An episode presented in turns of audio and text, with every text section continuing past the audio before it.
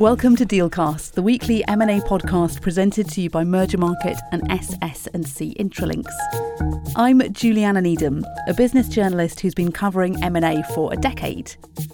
In this episode, I'm joined by Jonathan Klanowski, M&A market insight analyst, to learn about EMEA M&A trends in the first half of this year.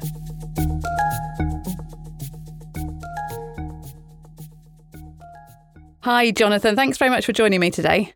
Hi there. Hi.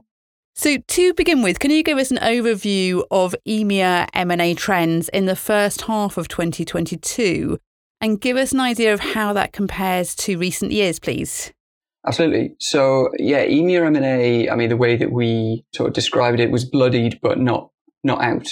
So, you know, if you, if you look at M&A so far this year, it's down by around 13% compared uh, to the first half of 2021. So just over $600 billion uh, spent across five and a half thousand deals. It's important to note that 2021 was a really extraordinary year, you know, a record breaking year. And so, you know, it's kind of, it was, it was to be expected that there was going to be a bit of a downturn. Uh, you know, there was a lot of pent up demand after the pandemic, which resulted in, you know, a huge amount of activity in 2021. And it also has to be noted that deal makers are, are fighting a lot of uncertainty, you know, both in, in EMEA with a, you know, a lot of geopolitical uncertainty, dealing with inflation. So I think, you know, what we can see is, is a fair amount of resiliency in the M&A market, also compared to, to other capital markets as well. I know that uh, debt markets and, and uh, ECM markets have been struggling a lot more than M&A. And how does EMEA compare to global M&A? A similar story, really, that EMEA has been a lot more resilient than, than global M&A. So I mentioned that EMEA is down by around 13%. Global M&A was down by just over 20%. So again, more resiliency in EMEA than, than globally. But let's see how long that lasts. And what explains those figures or that, that difference? I, well, I think private equity is is has played a huge part in in M&A so far this year. I mean, both in EMEA and globally, but you know, particularly in, in EMEA, if you look at the top deals, a lot of those have come from private equity, and it's one area where we haven't really seen a downturn. You know, despite the difficulties maybe in financing. I mean, we have seen fundraising drop a little bit this year. Private equity firms are still very much awash with with dry powder, and they're they're putting that to use. Uh, you know, the trends that we've seen over recent years of, of uh, financial sponsors spending increasingly more on bigger and bigger targets, that has continued. You know, we've seen a, a, con- a continuation of private equity firms looking at listed uh, firms. You know, just just in these this last couple of weeks, we've seen Euromoney deal, which is again, yeah, con- a continuation on from uh, trends this year and and from previous years. So, can you give us some of the headline figures and talk through some of the major deals that private equity has been involved in in the first half of 2022, please? Uh, yeah, so in the in the first half in EMEA, there was just over 160 billion dollars spent by private equity firms.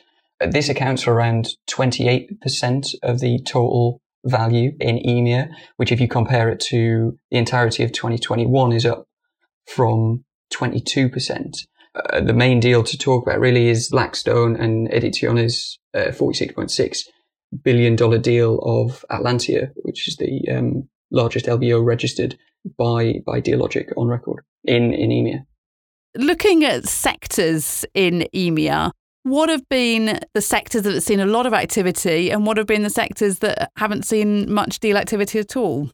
Unsurprisingly, tech continues to be uh, the most active sector. That's kind of been the trend of of recent years.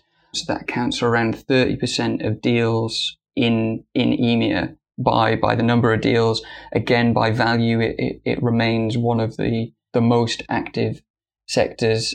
Uh, you know, this yeah, as I said, it's it's a, a continuation from from recent years where we've seen uh, both sponsors and corporates look to invest in technology you know, particularly the uh, sort of more traditional sectors have been very active in this space to counteract sort of newer, more uh, innovative firms.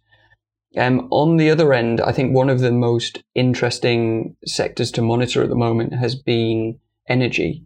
Obviously, because of uh, you know of events in, in in Ukraine, energy policy in in Europe has has shifted quite significantly, and we've seen M and A in the oil and gas sector reduce quite significantly. It was it was down by over fifty percent in the first half compared to the first half of of last year. And then we've also seen uh, quite a significant uptick in M&A in, in the renewables space.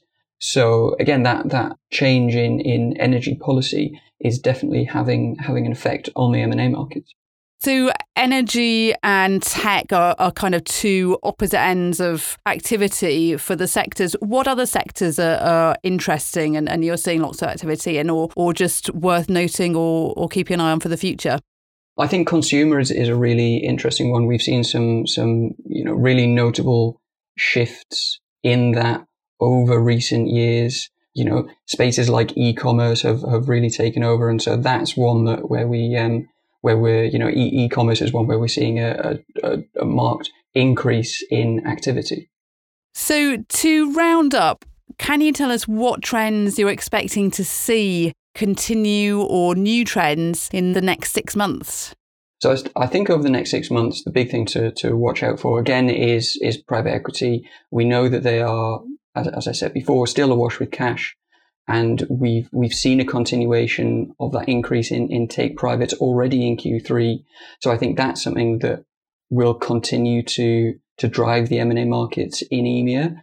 I, I think uh, you know there are obvious areas of concern for for deal makers. You know, the the levels of inflation, the the threat of of a, of a recession, the um, you know the, the the the troubles in in raising in raising debt are definitely areas that that will be of concern to deal makers. So it wouldn't be a surprise to see to see M and A fall in uh, over the over the coming months. Great, Jonathan. Thank you very much. Thank you.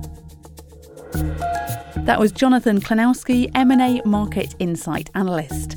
Thanks for listening to this week's episode of Dealcast presented by Mergermarket and SS&C Intralinks.